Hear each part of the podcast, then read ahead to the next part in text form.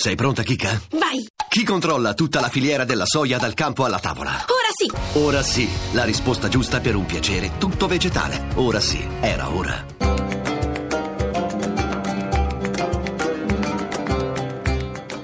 Dialogo con l'Islam. Un saluto da Luciano Cozzolino e ben ritrovati a Dialogo con l'Islam. Negli ultimi mesi l'attenzione è stata puntata sempre più sul Medio Oriente, terra che ha bisogno di dialogo e di pace, come dimostrano le cronache. I viaggi di Papa Francesco al Cairo e di Trump in Arabia Saudita, Israele, ma anche in Vaticano, sono stati significativi per quest'area. C'è però un intero continente che soffre spesso degli stessi mali, che rischia di essere dimenticato e che ha bisogno anch'esso di dialogo. L'Africa. Ne abbiamo parlato con il comboniano padre Giulio Albanese, direttore di Popoli a Missione.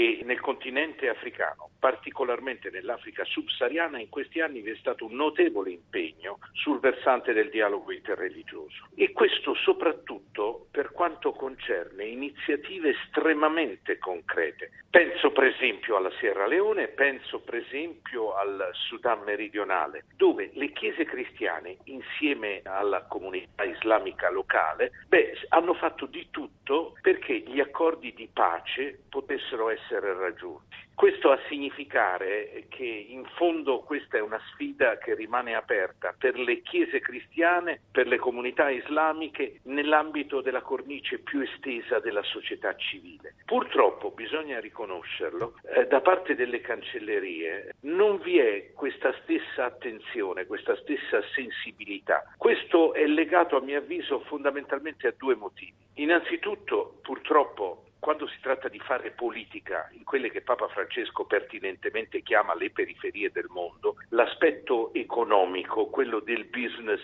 prevale su ogni altro genere di interesse. C'è un secondo aspetto che tocca da vicino soprattutto il mondo islamico e bisogna riconoscere che purtroppo l'impianto è fortemente teocratico e dunque l'aspetto politico eh, è l'altra faccia della medaglia rispetto a quello che invece è l'impegno testimoniale a livello livello religioso. Dunque politica e religione hanno un rapporto stretto di reciprocità. Questo condiziona non poco, soprattutto direi a livello culturale e questo fa sì che in una maniera o nell'altra, in alcuni contesti, nei confronti dei cristiani, delle minoranze religiose, degli stranieri, nella migliore delle ipotesi vi sia un atteggiamento di tolleranza. Dunque direi che il cammino è ancora molto lungo e in salita. È dei giorni scorsi l'incontro tra Papa Francesco e il Presidente degli Stati Uniti Donald Trump, che hanno in comune ad esempio la difesa dei cristiani perseguitati, nonostante i metodi siano diametralmente opposti. L'iniziativa di Trump in Arabia non rischia di vanificare quella di Francesco in Egitto? Papa Francesco ha una visione della cosiddetta antropologia cristiana davvero a 360 gradi. Cioè Papa Francesco in fondo manifesta grande preoccupazione nei confronti delle cosiddette minoranze religiose e tra questi naturalmente i cristiani. Rimane il fatto però che la preoccupazione di Papa Francesco naturalmente è rivolta comunque alla persona umana creata ad immagine e somiglianza di Dio. In più circostanze Papa Francesco ha espresso il proprio cordoglio nei confronti delle vittime musulmane in diverse parti del mondo. In fondo la preoccupazione di Papa Francesco è quello di disinnescare il clash of civilization, lo scontro delle civiltà. Bisogna andare al di là della pregiudiziale di tipo religioso. Il sentimento religioso non può essere strumentalizzato. Non possiamo assistere inermi di fronte a quella che è una vera e propria strumentalizzazione della religione, spesso per fini eversivi. Mentre mi pare che l'approccio del presidente Trump risponda a interessi che con la dimensione religiosa hanno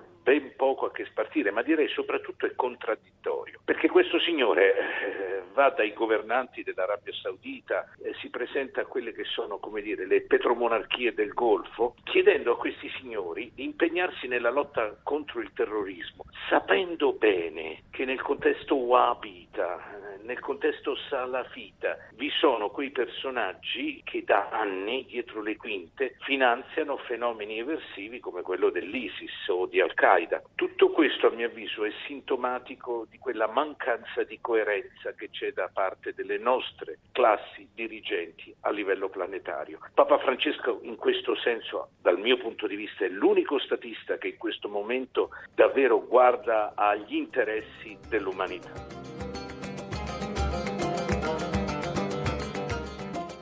Ed è tutto per oggi. Ci potete trovare anche su internet all'indirizzo www.dialogocolislam.rai.it. Alla prossima settimana.